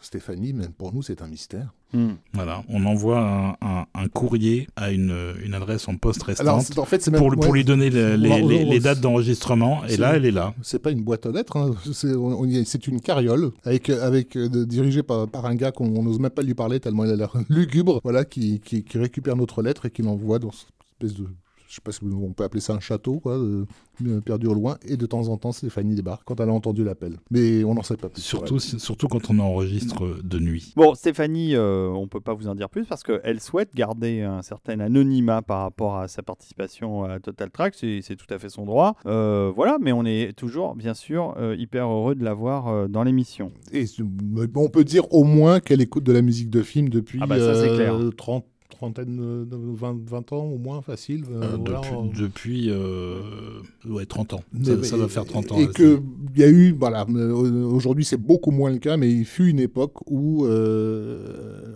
on considérait qu'il n'y avait pas de filles qui écoutaient de musique de film. C'est un truc que j'avais régulièrement dans, dans, mon- dans- dans le rayon musique de film dans lequel je bossais, il n'y avait que des mecs. Et, et pour eux, une nana qui écoute de la musique de film, ça n'existait pas. Et, et, et la Mais- fois, mais- et la fois où Stéphanie est venue me parler, il y, en a- il y en a certains qui étaient littéralement statufiés dans un coin, ils osaient même pas bouger. Du genre, qu'est-ce que c'est que ça? Une fille qui parle de John Williams, c'est Jerry Goldsmith C'était flippé. Mais il y en a, euh, moi, je, je, je vois qu'on a Juliette et, euh, Ah bah maintenant, il y en et, a. Ah bah et- maintenant, il y en a, Elodie ouais, ouais. qui écoute le podcast là en Sur ce les moment. plus jeunes générations, il y en a, oui, bien Donc sûr. euh, bah, merci d'être là. Mais merci, les euh, filles, ouais.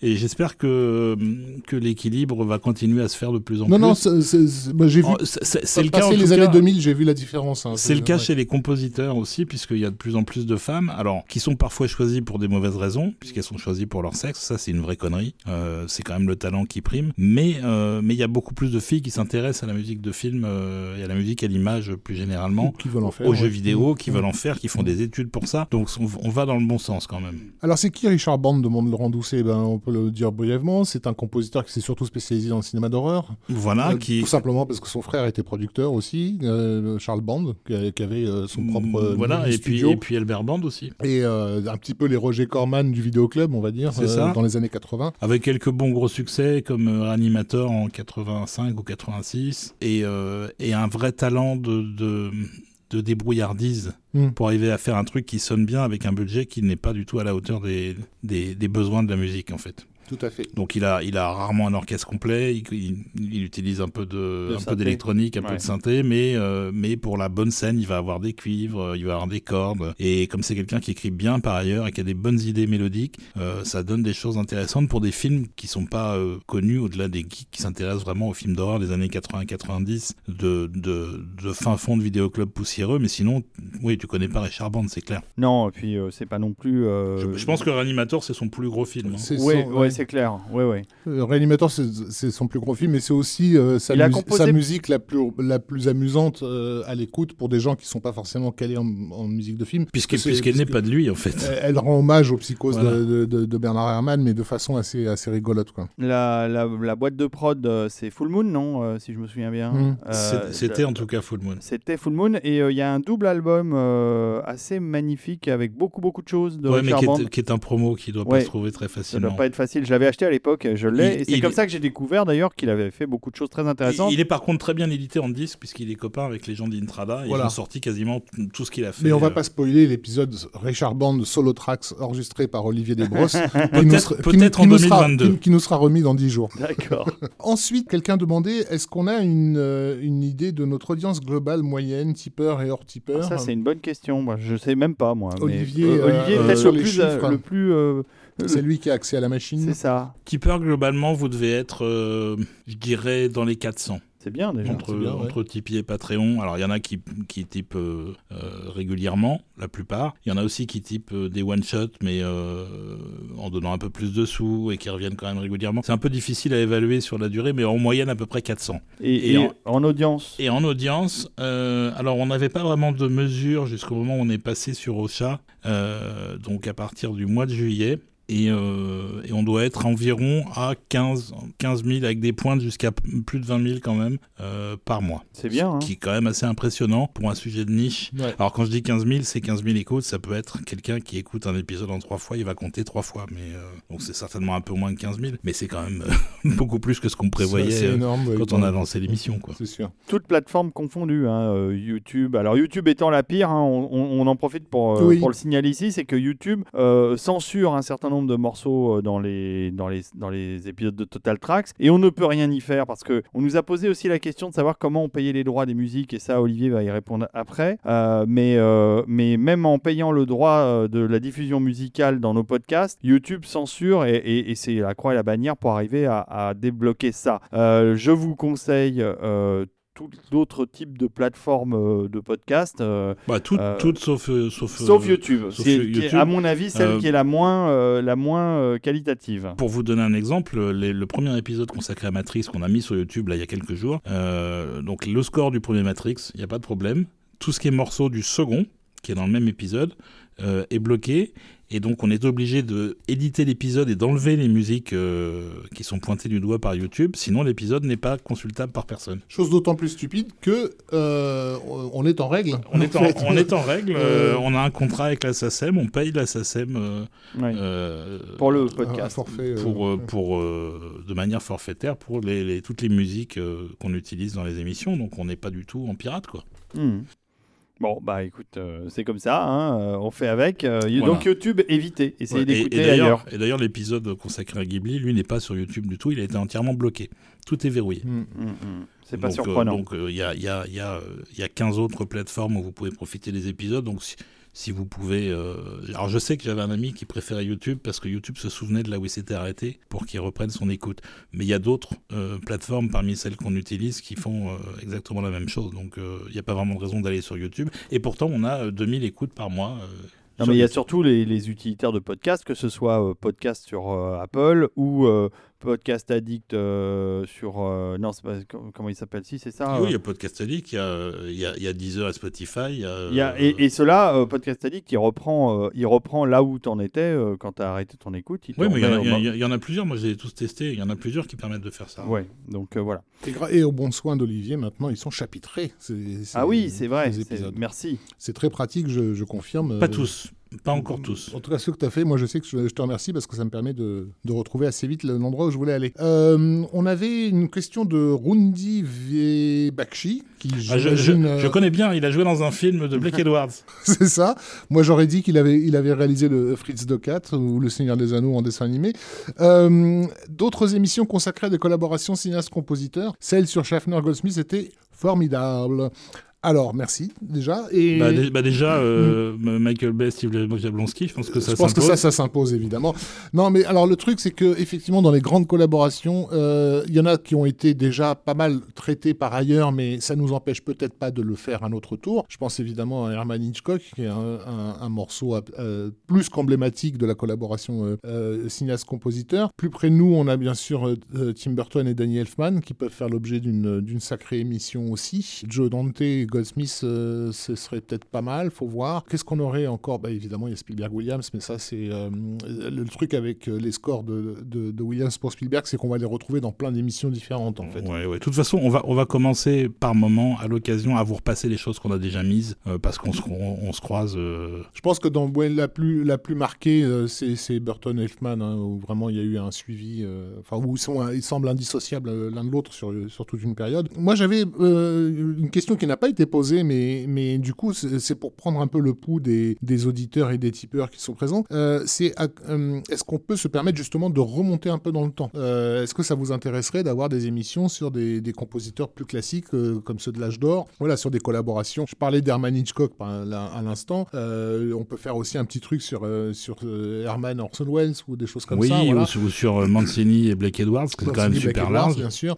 mais du coup, voilà, est-ce que, est-ce que, est, est-ce que ça, ça n'effraie pas trop euh, les, les, tipeurs de, se faire un petit, euh, un petit retour. Euh, moi, voilà, dernièrement, j'ai j'ai donné une interview au sujet de Franz Waxman, par exemple, pour le, le, bonus du Blu-ray de, Taras Bulba. Ça m'a fait plaisir de, pouvoir enfin me, lâcher sur ce compositeur que, que, j'admire au plus haut point. Mais est-ce que, est-ce que les tipeurs nous suivraient sur, sur une émission consacrée à Waxman? Voilà, c'est à voir. Comme souvent, c'est des films que les gens ont moins vus du fait de leur ancienneté. Et comme la télévision actuellement ne, passe plus de films au-delà de 1972. C'est un peu difficile de découvrir tous les scores merveilleux qui ont, été faits dans les années 40, 50, voire même 30. Alors, je réponds à une question parce que je la vois passer. Là, le film qu'on a le plus vu en salle, juste pour réécouter le score, euh, il y en a plein. Il y a plein de films qu'on a vus en salle juste à cause du score. Des films qui méritent pas qu'on s'en souvienne, en fait. Moi, Bah. j'ai vu tous les Goldsmiths des années 80-90 en salle. Mm. Il y a franchement des trucs. Une fois, c'est déjà trop, en fait. C'est ça. Et alors, quand, le- quand la musique est, à- est à la hauteur du, du film, c'est encore mieux. Pour ne pas citer Mr. Baseball, donc, de Jerry Goldsmith. Euh. Qu'on vous fera écouter dans une émission un jour, forcément. Mais qui est pas du, du- ouais, c'est pas ce qu'il a fait de mieux. alors, effectivement, comme quelqu'un fait remarquer que les, les premiers épisodes sur le western et films d'aventure euh, fonctionnaient bien hein, par rapport à, à l'idée de faire découvrir des, des anciens, c'est pour ça que peut-être qu'à l'occasion, si on, si on survole un genre, euh, voilà, c'est l'opportunité pour nous de- de- d'ouvrir à ces compositeurs-là. Si on fait un truc, je sais pas moi, sur le, cinéma d'épouvante euh, ou d'horreur gothique, euh, c'est l'occasion de caser justement la fiancée de Frankenstein de Waxman, euh, et de- voilà quelques titres emblématiques comme ça. Il y en a que ça intéresse, donc ça c'est cool. Voilà, on a aussi vu euh, plusieurs euh, personnes qui nous remerciaient pour les épisodes sur Michael J. Lewis. Oui. Bah, on vous remercie de les avoir écoutés parce que clairement ça n'a pas remporté un, un succès aussi marqué que d'autres euh, sujets un peu plus un peu plus grand Non, mais public. on peut le dire, l'épisode sur Michael J. Lewis, quand on l'a enregistré, toi et moi, on se disait, mais en fait, on va être que deux à l'écouter. Et en fait non, vous êtes quand même vous êtes quand même euh, nombreux. J'espère que vous avez pu découvrir des choses euh, si vous ne connaissiez pas déjà. euh, Ah, moi, j'ai que- des- moi, j'ai clairement euh, découvert des choses parce que je connaissais pas du tout Ouais. Michael J. Lewis. Et C'est Donc, vraiment très, très- Donc, J'ai donc- j'ai plus aimé d'ailleurs le deuxième euh, podcast, enfin les morceaux du deuxième podcast que du premier. Bah, il y avait Sphinx dans le deuxième. C'est ça. Sphinx, c'est un peu son chef-d'œuvre. quoi. Et donc, euh, on a un- un- d'autres projets aussi dans cette série-là de d'émissions. On va pas tout vous dire ce soir, il faut qu'on en garde un peu. Mais on, a, déjà évoqué ce qu'on allait euh, faire pour la, prochaine. Pareil, il faut juste qu'on trouve le temps en fait. Voilà, pour sortir quelques petites, euh, euh, raretés. Ensuite, quelqu'un nous demandait, Franck Muller, nous demandait qu'est-ce que vous écoutez en dehors des bandes originales? Bah rien. Pourquoi Ah Il y a des non, choses non, en dehors des bandes originales Enfin, plus, plus tellement, euh, moins, moins ces derniers temps. euh. mais euh, globalement, oui, moi j'écoute de, de plein d'autres choses, du classique, du métal. je vais au Hellfest en, en juin. On a été Euh, et c'est pas, c'est pas la première fois, on est toujours jeune. On a été jeunes. J'ai fait partie des premiers membres de la Zulu Nation à Paris. Là, j'accueillais Africa Bambata au Bataclan. Donc euh, j'ai fait des concours de breakdance. Donc le- les, les débuts du hip-hop, euh, je connais bien. Euh, j'ai commencé à me désintéresser du hip-hop au moment où c'est devenu populaire parce que je suis quelqu'un d'affreusement snob. Donc en fait à la fin des années 80, euh, après avoir vu les débuts de voilà de NT NTM, IAM, Assassin et les autres, j'ai un peu laissé tomber l'affaire. À peu près à l'époque de NWA aussi pour le pour le, le rap américain. Qu'est-ce qu'on écoute encore Ah, je croyais que tu parlais chinois là. Et puis bien sûr euh, Dolly Parton pour euh, David. Oui, alors je n'écoute que les disques de Dolly Parton en boucle, hein, évidemment. Euh, mais ça, vous ne pouvez pas comprendre puisqu'on en parle dans le Total Tracks con- consacré à Basile Polédouriste. Non, euh, alors puisqu'on pose la question gentiment, j'ai eu une période euh, euh, adolescente où j'écoutais beaucoup euh, Genesis et, et même Phil Collins. C'est pour vous dire à quel point je peux être pervers. Euh, j'ai écouté énormément euh, Supertramp. J'ai des goûts assez classiques. hein. Euh, j'ai écouté euh, Tear for Fears, euh, des groupes comme ça. Moi, j'aime bien la, pop, euh, la pop euh, californienne. Et puis, euh, j'ai découvert aussi après. Finalement, assez tardivement, euh, des groupes comme Queen, évidemment, euh, et même au travers du cinéma, euh, euh, les films qui ont été adaptés, euh, j'ai adoré, euh, je les écoute régulièrement, et, ou Michael Jackson, euh, qui pour moi est un, est un, un type incroyable euh, musicalement parlant. hein. Euh, donc euh, voilà, j'ai pas des goûts très spécifiques. J'aime un peu tout ce qui sonne vraiment bien et il y a beaucoup de choses en dehors de la musique de film qui sonnent quand même pas mal. Voilà, mais c'est vrai qu'on écoute quand même un peu, un peu de musique de film aussi.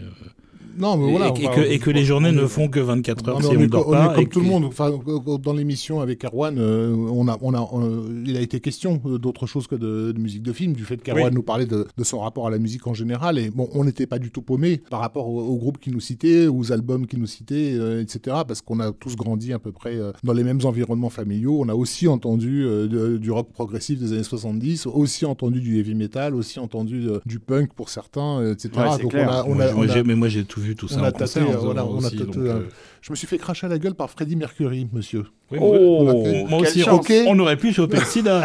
Quelle chance Non, ça se, transmet, ça se transmet pas par la salive. Je tiens à le préciser parce que c'est quand même une chose importante. Le sida ne se transmet pas par les salisons. On peut embrasser. J'en suis euh, la preuve. Voilà, Voilà. exactement. Donc, Donc, voilà, revenons. euh, revenons à nos moutons. à nos moutons. Et, et donc, ouais, donc juste pour finir là-dessus, euh, c'est important d'écouter autre chose aussi. Déjà, il faut rester ouvert. Euh, la musique de film, c'est la part la plus importante, clairement. Mais euh, parfois, on a aussi besoin de se laver les oreilles en écoutant autre chose. Bien sûr. Moi, ça m'arrive au bout d'un moment, après avoir écouté 10 albums de, qui donnent l'impression qu'on en a écouté qu'un seul qui durait 8 heures parce que c'est la même chose et que c'est pas intéressant, bah, un petit coup de Rammstein, euh, ça réveille un peu aussi. Mmh. Mm, mm, mm. Donc, Moi, j'ai euh, j'ai écouté en boucle Gangnam Style quand il est sorti. bon, allez, c'est le- il est, il est temps d'écouter un, mot de trop. il est temps d'écouter un Oui, petit morceau. écoutons un petit Lavons-nous morceau. les oreilles. Ouais. Olivier, qu'est-ce que tu Euh, nous proposes Qu'est-ce que je vous propose? Alors, on va écouter. euh, Simon Franglen. On va écouter. Euh, eh, ben- eh ben, écoute, Simon Franklin, si ah, tu veux. voilà. Alors, Simon Franglen, c'est qui? C'est quelqu'un qu'on connaissait pas tellement, qui était euh, orchestrateur et assistant de James Horner. Et il s'est retrouvé tout d'un coup dans les spotlights quand Horner est mort de manière euh, abrupte, après avoir pondu sur une, une feuille euh, un ou deux thèmes euh, comme ça, euh, vite fait, pour le, le- les sept mercenaires, Ouais. le remake. Et Franglen s'est mis en tête de remplacer Horner et de finir le score à partir de ce que Horner avait écrit. Et j'avoue pas avoir été très convaincu par le résultat. Non, je suis d'accord avec toi, ça m'a pas non plus enthousiasmé. Voilà, par le film, bon, le le- film par le pas- film non plus d'ailleurs. Voilà, c'est ça. Euh, et, Le- puis, et puis ensuite, il a, Le il, film est pas terrible. Hein. il a aussi fait des arrangements entre l'arrangement et la nouvelle création pour l'attraction euh, Avatar. Euh, C'était pas fou non plus. Oui, alors moi j'aime plus que pour cette mercenaire. Moi je t'avoue qu'il y a un ou deux morceaux que j'aime bien euh, J'ai pas, pas été impressionné. Et en 2021, il a été annoncé que c'était Simon Franklin qui allait reprendre la place d'Horner pour les prochains avatars, donc 2, 3, 4, 5. Euh, Alors, donc- totalement hors sujet, hein, une question de, de Quentin Jacot qui a été posée en début de, de- de podcast, qui est J'ai une question, si vous pouviez répondre à un moment, que pensez-vous du choix de Simon Franglen pour les suites d'Avatar? Voilà. Donc, Voilà. donc j'étais pas très chaud. Euh, pour moi, c'était plutôt James Newton Howard, pardon, pardon, euh, Rafik. Non, mais t'es ouf malade, toi. Voilà, euh, qui, qui pouvait le peut-être le mieux remplacer Horner. Moi je, moi, je suis team Franglen. Et, euh, Ouais. et, Mais, fina- mais, et euh, mais finalement, Newton Howard a l'habitude de reprendre euh, des scores et des thèmes pour euh, des suites. hein. Il, il sait le faire. Donc euh, c'est vrai Oui, que mais ton choix, mais ton c'est- choix il- était il pas, il était tout- idiot. Il sait tout faire, JNH. Euh, mais, euh, mais il s'avère que le score de Simon Franklin, qui est sorti à la fin de l'année der- de l'année dernière, qui s'appelle The Curse of Turandot, qui est une adaptation en film de sabre euh, de l'opéra Turando, euh, avec euh, des acteurs asiates et des acteurs euh, américains ou européens. Le, truc, pas le, le truc a l'air assez, assez bizarre, hein. mais il a fait un score qui est vraiment pas mal du tout, très thématique, alors avec des éléments évidemment de musique un peu asiatique, mais pas que. Et donc on va écouter un petit morceau pour se, se rassurer en se disant que peut-être qu'il va assurer le job sur Avatar finalement. Ah, bonne idée. Peut-être. Bah alors c'est parti.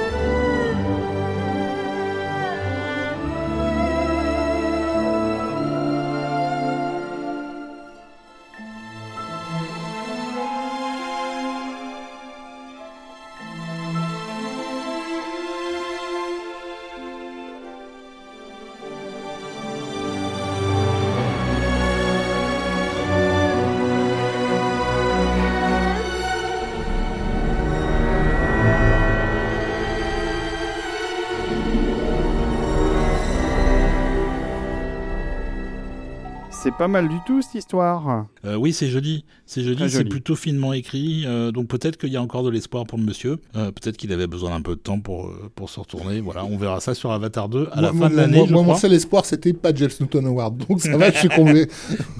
Voilà, et sinon, euh, alors moi je suis super désolé parce que j'ai envie de répondre à toutes les questions. Il y en, a, il y en a un milliard qui, qui, qui, en plus, permettrait de générer des réponses euh, développées et intéressantes, mais on n'a pas le temps, on peut pas répondre à tout le monde. Mais non, c'est le Euh, problème. si- sinon, on va y être toute la nuit. Les Et- êtres, et- et les moi, je dois de- rentrer chez moi Les êtres de euh, lumière sont amis. très très actifs et ça fait euh, ça fait bien plaisir. Euh, voilà et on voit que ils s'échangent des, des- des bo- les bonnes adresses, des, des bons coins à champignons euh, pour récupérer quelques quelques disques. Et effectivement, hein, vous ne trouverez pas de site de streaming où il y a tout. Les éditeurs spécialisés qui font des merveilles d'ailleurs pour exhumer des trucs euh, vraiment introuvables que sont Intrada, la La Land, Music Box, Quartet, etc. euh, ne sont en général pas euh, disponibles en digital ou alors euh, plutôt rarement. Donc, euh, donc le CD n'est pas encore complètement mort, même s'ils essaient quand même bien de le tuer. Donc vous êtes encore obligé d'acheter des CD pour certains trucs, clairement. Mhm. Alors, euh, au début d'émission, je crois que Chicky Rod nous demandait avez-vous déjà approché des compositeurs anglophones pour une émission? Même si j'imagine qu'il serait difficile de concilier traduction et podcast. Alors, euh, effectivement, on n'a jamais considéré euh, de compositeurs euh, anglophones pour une émission, pour cette, entre autres pour cette, euh, cette euh, raison-là. Euh, Je suis suivi d'une question d'Elodie, qui, enfin, de- pas d'une question, d'une affirmation d'Elodie qui disait qu'elle était preneuse pour un spécial Murray Gold de Doctor Who. Donc, j'en profite pour piquer au vif notre ami le professeur Olivier. Ouais, bah, Quand- je, suis, je suis aussi piqué au vif hein, parce que c'est Quand est-ce que, c'est tu, ma passion. quand est-ce euh. que tu nous ramènes Murray Gold à Paris, Olivier? Bah, il habite à, à New York, euh, non à Los Angeles maintenant d'ailleurs. Il habitait à New York avant, donc c'est pas à côté non plus. Euh, et il parle pas français. Hmm, Mais on va bien faire quelque chose Mais, avec lui un jour. mais on, on avait pensé à faire des trucs avec Gold. Peut-être qu'un jour on va faire quelque Bah, chose. on peut le dire. Enfin, on peut Euh, le dire. il est, il est, il est, il est en plus tout à fait adorable. Donc, euh, Bah, ces concerts mais- qui ont été joués à- à- en Angleterre euh, pour les proms, ouais. que, que vous pouvez difficilement retrouver sur YouTube, mais enfin, si vous cherchez un peu, vous allez trouver euh, le moyen de les télécharger euh, plus ou moins légalement. Euh, c'est incroyable. Ces deux concerts qui ont été faits autour de Doctor Who sont juste géniaux, euh, les deux, donc euh, c'est euh, c'est à découvrir. Et la musique de Doctor Who, mais on en avait déjà parlé, Rafik, hein, on avait déjà passé des morceaux. Tout à fait. Euh, surtout pour les premières saisons, pour les 6-7 premières saisons, c'est du, c'est du sans faute quasiment. hein. Mm. C'est vraiment, c'est orchestral, c'est, c'est bourré de thèmes. euh, c'est- Bon, on, on peut le dire parce qu'on l'a, on l'a pas pu le faire, mais on, on a- on avait pensé carrément un concert en fait. Ah bah, Ouais. on, on rêverait de faire un concert euh, comme il en a, ils en ont fait au Royal Albert Hall euh, en France. hein, ça serait. Et, je suis sûr qu'il y aurait. et- et un- on, et on a- on avait décidé ça juste avant le Covid. De genre, ouais, cette année sera celle des concerts Total Tracks. Euh, par- parmi d'autres projets, il y avait des choses bien, bien oui. avancées, euh, euh, pas financièrement heureusement, mais dans le, dans le concept. euh, Hmm. Et on a un peu tout laissé de côté, mais on va y revenir. Et on a besoin, euh, on a besoin de vous. Euh, pour ça, on a besoin de votre soutien parce que euh, c'est des investissements qui sont conséquents et on fera, on fera évidemment, on mettra beaucoup de nous-mêmes dans ces des projets, mais, mais on aura besoin de la communauté, ça c'est clair. Bah, c'est clair que c'est du boulot, ouais. Donc voilà, quelqu'un demandait également est-ce qu'il existe des, des équivalents anglophones à, à- à Total Tracks? Alors oui et non. Je crois que je l'ai déjà cité deux Oui. fois, mais voilà, il y a, y a un podcast qui s'appelle The Soundtrack Show qu'on peut trouver assez facilement.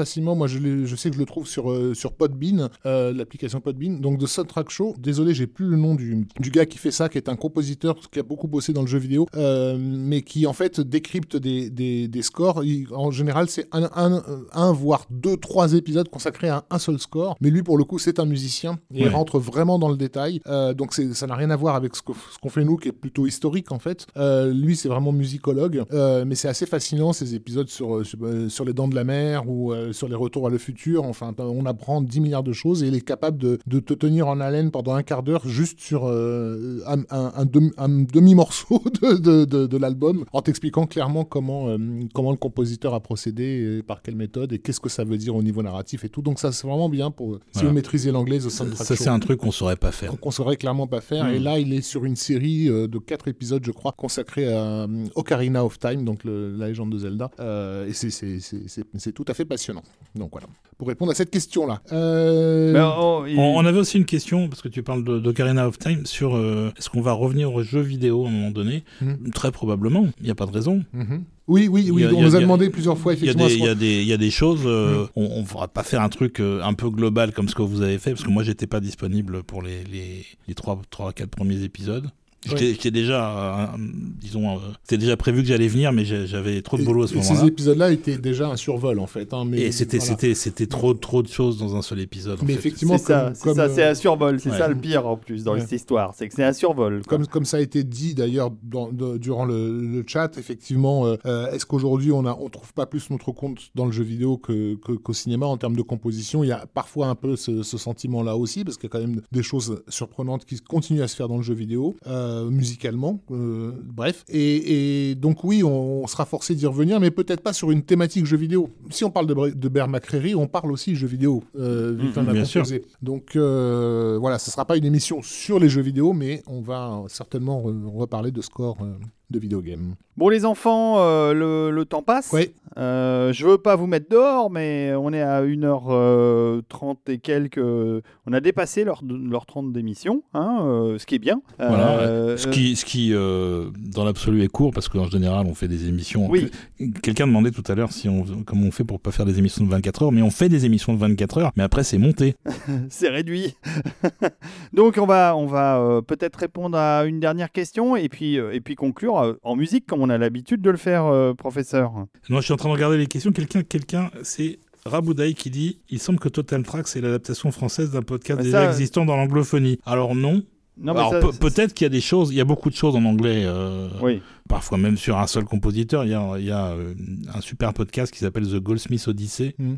Qui dissèque, mais euh, littéralement, pour un épisode, ils vont disséquer un seul et unique épisode de Twilight Zone, par exemple. Donc c'est du super pointu. Euh, Est-ce qu'il y a un truc qui ressemble à Total Track? Je ne sais pas. Peut-être, euh, mais en tout cas, c'est pas, Bah, c'est pas volontaire. Voilà, pour rebondir là-dessus et aussi pour répondre à une question de quelqu'un qui, qui voulait quelques précisions sur le making-of Total Tracks, ben, en fait, le- la naissance de Total Tracks, elle n'est pas conditionnée par d'autres podcasts, elle est tout Non. simplement conditionnée par David, qui, euh, à, à une époque, euh, animait euh, les podcasts de Capture Mag, Ouais. nos, nos podcasts réalisateurs euh, euh, en plusieurs épisodes, et qui, euh, qui les illustrait avec les musiques des, Des films. des- des films. Et à chaque fois, il y avait deux petits des, clins d'œil qui se faisaient au-dessus de la table entre David et moi, parce qu'évidemment, on était tous les deux des, collectionneurs de musique de films, là où mes camarades Arnaud, Stéphane ou Julien le, le- le- le sont moins. Et, et jusqu'à ce qu'à un moment donné, je sais plus lequel d'entre eux disent bon bah c'est bon, allez vous mariez-vous quoi, faites quelque chose, faites-nous un gosse. Et en gros, c'est ce qui s'est passé quoi. David et moi, on s'est pris à, à part et on s'est dit bon, on fait un gosse ou on fait un gosse. Non, on était un peu frustrés, euh, c'est vrai, dans Capture, de pas pouvoir plus parler de musique de film autour, euh, autour des films. Et c'est de là qu'on s'est dit avec Rafik, il faut absolument qu'on fasse un podcast tous les deux juste consacré à la musique de film. Et très vite, euh, Rafik m'a parlé euh, du professeur Desbrosses, euh, d'Olivier. Il a dit Bon, on peut pas continuer comme ça, il faut qu'on ramène ce, ce- cet Olibrius dans l'équipe. Et il a eu totalement raison. Qu'on le fasse sortir de sa grotte. c'est ça, et, et- et on a ensuite proposé à Stéphanie, que vous connaissez tous les deux. Moi, je la connaissais pas, je l'ai découvert grâce à, à vo- à ce podcast. Et vous, vous connaissiez Stéphanie tous les deux, et vous l'avez, lui avez demandé d'intervenir euh, euh, un peu après. Et, et c'est comme ça que c'est développé et c'est formé l'équipe. Et euh, évidemment, je suis ravi euh, de la tournure euh, que prend euh, les choses parce que euh, je crois que c'est un podcast que, qui sont appréciés par nos auditeurs, mais que, et j'espère que ça s'entend, euh, qu'on apprécie de faire, euh, de se retrouver tous ensemble et qu'on apprécie de faire ensemble. Ah, c'est clair que Oui, c'est pas, mécanique, c'est une vraie passion. hein. Euh, Oui, ça- ça, ça- c'est- je, pense, je pense que ça s'entend euh, quand vous écoutez les épisodes. Non, non, mais Euh, on est content d'être là et on est content de parler musique de film et on est content d'écouter de la musique de film. Et on n'en revient pas que des gens nous écoutent euh, quand Ouais, on parlait de musique vrai. de film, parce qu'encore une fois, on vient d'une- d'une d'une époque où on pensait être, être 15 euh, en France. c'est pas faux. Voilà, alors ce qu'on va faire, c'est qu'on peut pas répondre à tout le monde, euh, malheureusement. Par contre, on va compiler euh, vos questions euh, et le prochain euh, live qu'on fera, on, on répondra rapidement à euh, ce qui peut être répondu rapidement. Pas forcément tout. Parce qu'il Ouais. y a- il y, a des sujets qui réinventent un peu la musique, mais euh, il y a des choses qui peuvent être traitées rapidement. En tout cas, euh, on peut- on peut dire que ça nous, ça nous, surp- ça nous a un peu surpris. On ne pensait pas euh, une- avoir une telle activité sur, euh, sur le chat.